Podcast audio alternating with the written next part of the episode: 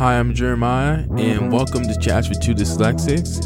And this podcast is about informing, entertaining, and empowering. If you're a curious person who wants a weekly dose of positivity, then we have the right community for you. So sit back and enjoy the episode. Today, I kind of wanted to talk about Dyslexia Awareness Month. And if you are not aware of it, Dyslexia Awareness Month is in October. And there's another thing that is also this week is Invi- Invisible Disability Week.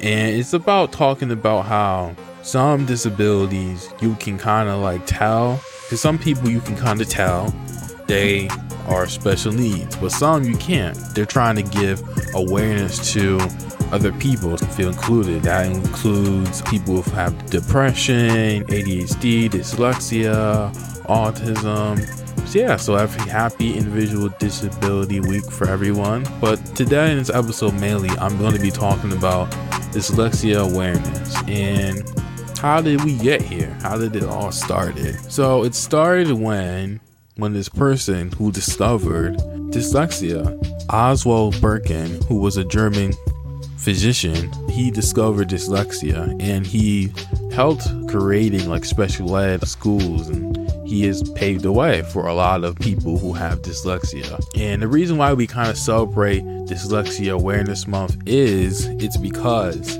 we want people to know and feel proud. You don't want people to feel like, oh, I have dyslexia, I can't do things. We want to show people that, hey, we can do things. There's a lot of different people that I'm going to mention. You may have not known who has dyslexia, famous celebrities. The first one I'm going to be talking about who has dyslexia, her name is Freya Ridings. She's a pop singer. She has written a famous popular song called Lost Without You. And it's a song that a lot of people sing and know know her because of that. And there's another person who's also a singer who also has dyslexia. Her name is Gwen Stefani. If you don't know her, she is married to Blake Shelton and she also is a part of The Voice.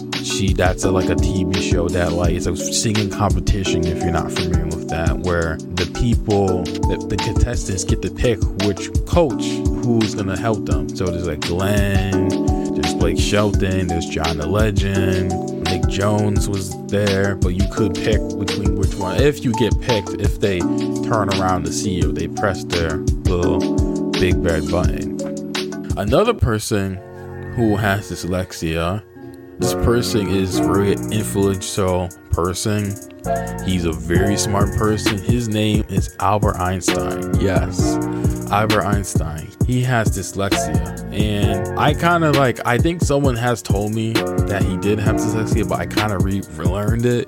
And I was like, wow, he was a genius and he had dyslexia. And that is amazing. And it makes me like see myself really differently instead of just being hard on myself. Another person who had dyslexia was Muhammad Ali. He's considered probably one of the greatest athletes in boxing, the greatest boxer.